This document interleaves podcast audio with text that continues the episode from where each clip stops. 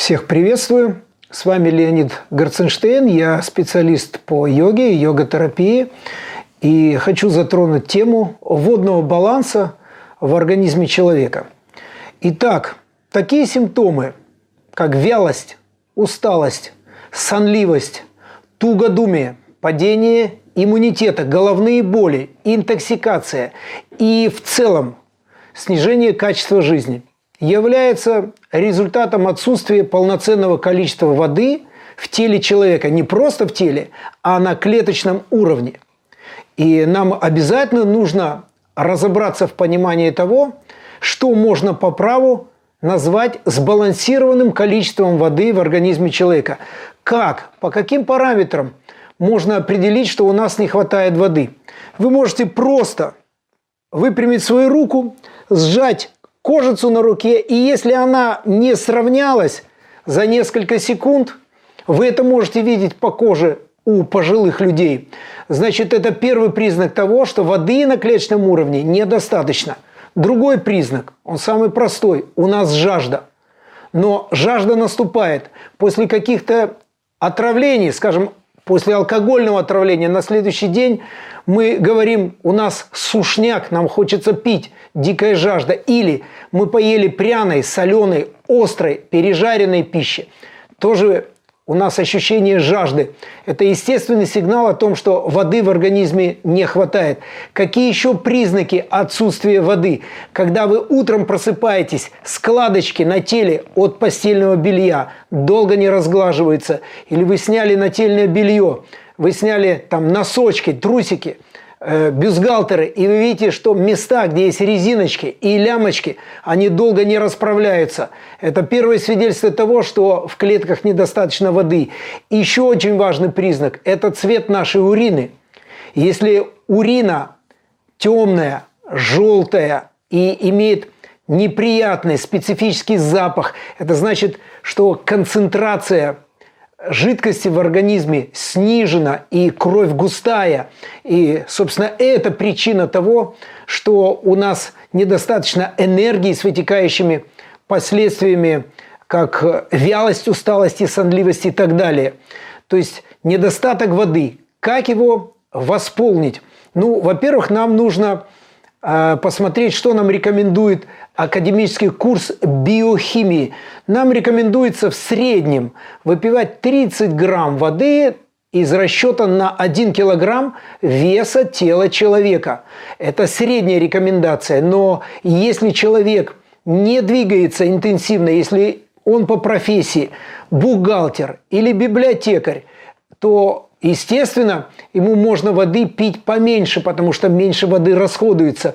А вот если человек интенсивно двигается, у него высокий обмен веществ, скорость обмена веществ высокая, он, скажем, какой-нибудь шахтер или работник в колхозе с землей работает, или вы просто спортсмен или преподаватель, тренер, то вы тратите, конечно, больше э, водных ресурсов на выпотевание влаги из организма человека. Значит, таким людям надо больше пить, чем 30 грамм на килограмм веса тела.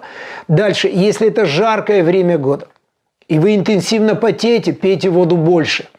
Если это холодное время года, и вы не потеете, значит, можно снизить потребление воды. Вот э, такие рекомендации. Далее. А сколько за один раз надо принимать воды. Нам природа все подсказывает, она все предусмотрела. Столько воды, сколько помещается в полости рта, это как раз такой оптимальный объем, который могут за один прием воды усвоить клетки нашего организма. Если мы пьем больше стаканами, литрами, то такая э, вода в таком объеме, она перегружает наши почки, а почки и так интенсивно трудятся. Эти трудяги за сутки перелопачивают, пропуская через себя, э, они чистят плазму крови, они пропуская через себя кровь, очищают за сутки полторы в среднем, полторы тысячи литров крови, то есть полторы тонны крови. И вот когда мы летом подходим э, к бочке с квасом, и нас мучает жажда, и мы, нам говорят, сколько вам, стаканчик, бокальчик – кружку, вот когда мы выпиваем большую кружку холодного кваса, во-первых, холодную воду не следует пить, холодные жидкости не следует пить, а это удар по почкам, особенно после бани не следует пить холодную воду. И надо знать, что если мы а, пьем холодную воду, то мы замедляем обменные процессы. Если мы пьем теплую воду, э, комнатная температура – это лучшая температура питьевой воды. А вот когда и мы поддерживаем обмен веществ, а вот когда мы пьем горячую воду, то мы ускоряем обмен веществ. Допустим, мы понервничали, у нас какой-нибудь стресс, или, или мы приболели – и у нас интоксикация в организме повышенная, чтобы быстро снять интоксикацию, нам нужно пить горячую воду. Мы себе идеально поможем, когда пьем горячую воду, ну, настолько горячую, чтобы она э, не обжигала губы, чтобы мы могли ее пить, но она была горячей. И вот таким образом мы сможем поддерживать оптимальный водный баланс. Как я уже сказал, по цвету урины мы сможем определить, достаточно ли мы пьем воды в целом за сутки. И есть еще один э, показатель, по которому можно было бы определить, э, достаточно ли воды в организме. Это на темнопольном микроскопе посмотреть, как выглядит нативная живая капелька нашей крови.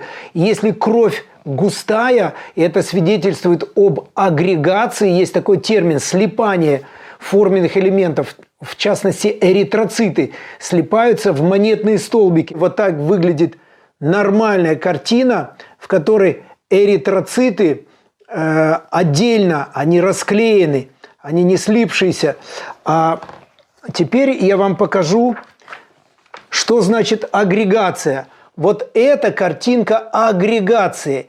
Это форменные элементы крови, эритроциты, утратив отрицательный заряд на своей поверхности, а это свидетельство интоксикации в организме повышенной, токсичные вещества разрушают отрицательный заряд на поверхность электронов, отрицательный заряд электронов на поверхности клеточных мембран, и тогда часть клеток, теряя свой отрицательный заряд, замещает его на положительный, и эритроциты слипаются в монетные столбики. Сразу при таких симптомах у нас будет может быть и головная боль, и сонливость, и вялость. И мы не можем ни одного яркого, полноценного решения принимать. Почему? Основной потребитель энергии в теле человека – это центральная нервная система, головной мозг. А именно вода на уровне клеточного дыхания способствует получению полноценного количества энергии. У нас есть три этапа окисления. Один из важнейших ресурсов, то есть питательных ресурсов для нервной системы организма человека является глюкоза.